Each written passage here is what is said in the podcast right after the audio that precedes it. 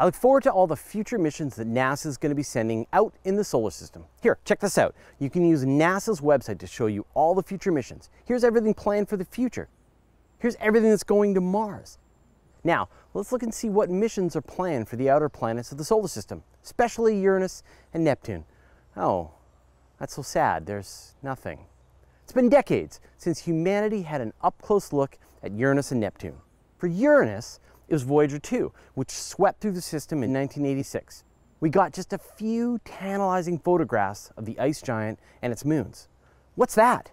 What's going on there? What are those strange features? Sorry, insufficient data. And then Voyager 2 did the same, zipping past Neptune in 1989. Check that out. And that. And this. What's going on there on Triton? Wouldn't you like to know more? Well, too bad. You can't. It's done. That's all you get. Now, don't get me wrong. I'm glad we've studied all these other worlds. I'm glad we've had orbiters at Mercury, Venus, everything at Mars, Jupiter, and especially Saturn. We've seen Ceres and Vesta and the moon up close. We even got a flyby of Pluto and Charon.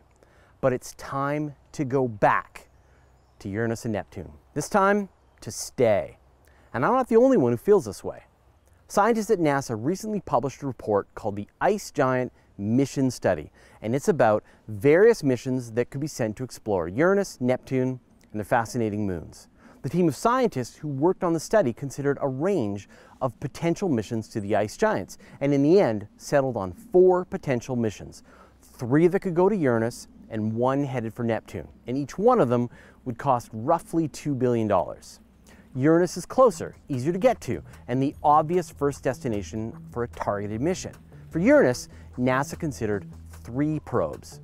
The first idea is a flyby mission, which would sweep past Uranus gathering as much science as it can.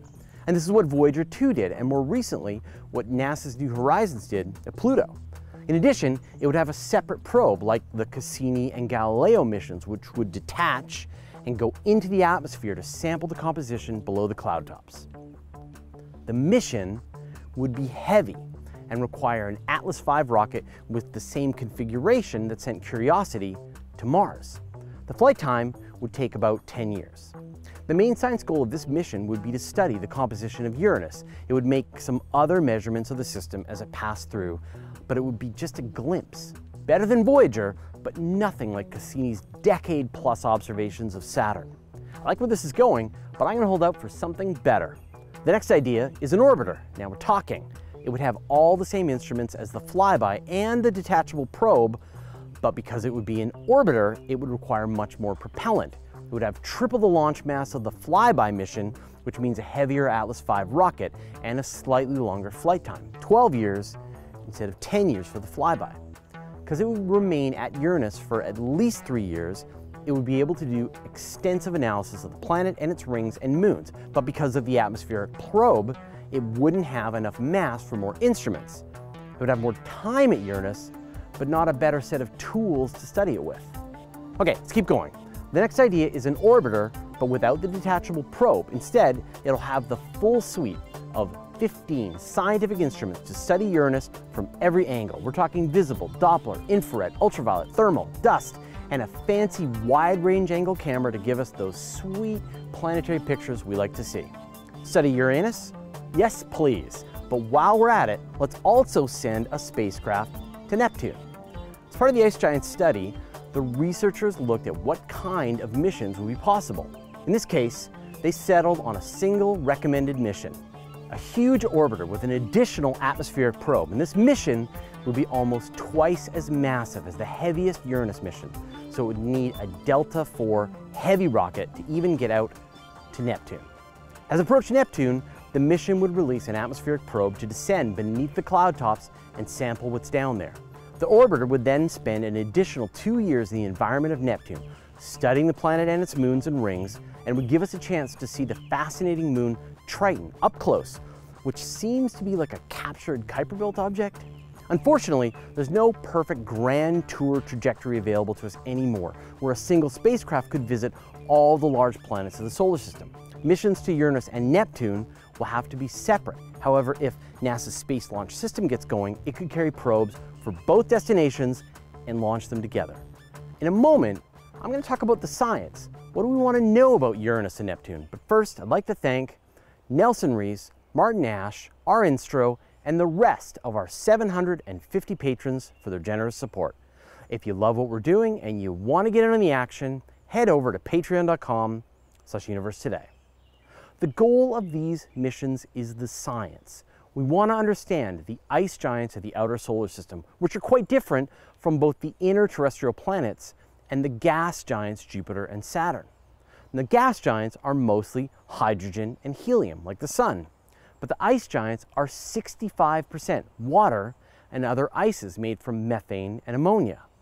But it's not like they're just big blobs of water or even frozen water. Because of their huge gravity, the ice giants crush this material with enormous pressure and temperature. What happens when you crush water under this much pressure could all depend on the temperature and pressure. There could be different types of ice down there. At one level, it could be an electrically conductive soup of hydrogen and oxygen. And then further down, you might get crystallized oxygen with hydrogen ions running through it. Hailstones made of diamond could form out of the carbon-rich methane and fall down through the layers of the planets, settling within a molten carbon core. What I'm saying is, it could be pretty strange down there. We know that ice giants are common in the galaxy. In fact, they've made up the majority of the extrasolar planets discovered so far. By better understanding the ones that we have right here in our own solar system, we can get a sense of the distant extrasolar planets turning up. We'll be better able to distinguish between the super Earths and the mini Neptunes. Another big question is how these planets formed in the first place. In the current models, most planetary astronomers think these planets had very short time windows to form. They needed to have massive enough cores to scoop up all that material before the newly forming sun's solar wind blasted it all out into space. And yet, why are these kinds of planets so common in the universe?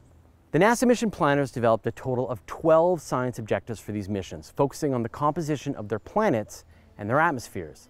And if there's time, they'd like to know about how heat moves around, their constellations of rings and moons, and they'd especially like to investigate Neptune's moon Triton, which looks like a captured Kuiper Belt object as it orbits in the reverse direction from all the other moons in the solar system.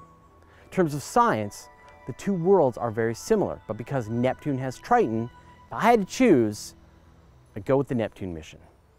You excited? I'm excited. Well, here's the bad news. According to NASA, the best launch windows for these missions would be 2029 or 2034. And that's just the launch time. The flight time is an additional decade or more on top of that. In other words, the first photos from a Uranus flyby could happen in 2039 or 2045, while orbiters could arrive at either planet in the 2040s. I'm sure my future grandchildren will enjoy watching these missions arrive. But then we have to keep everything in perspective. NASA's Cassini mission was under development in the 1980s, didn't launch until 1997, and didn't get to Saturn until 2004. It's been almost 20 years since that launch, and almost 40 years since they started working on it. I guess we need to be more patient. I can be patient. So far, NASA hasn't suggested any names for these missions. So what would you call them? And now, I'm going to naively ask for your ideas for the names of probes to Uranus and Neptune. Let me know your thoughts in the comments. In our next episode, I wonder why we haven't sent humans anywhere interesting in a long time and propose a better way to explore space, capability-based human space exploration. That's next time.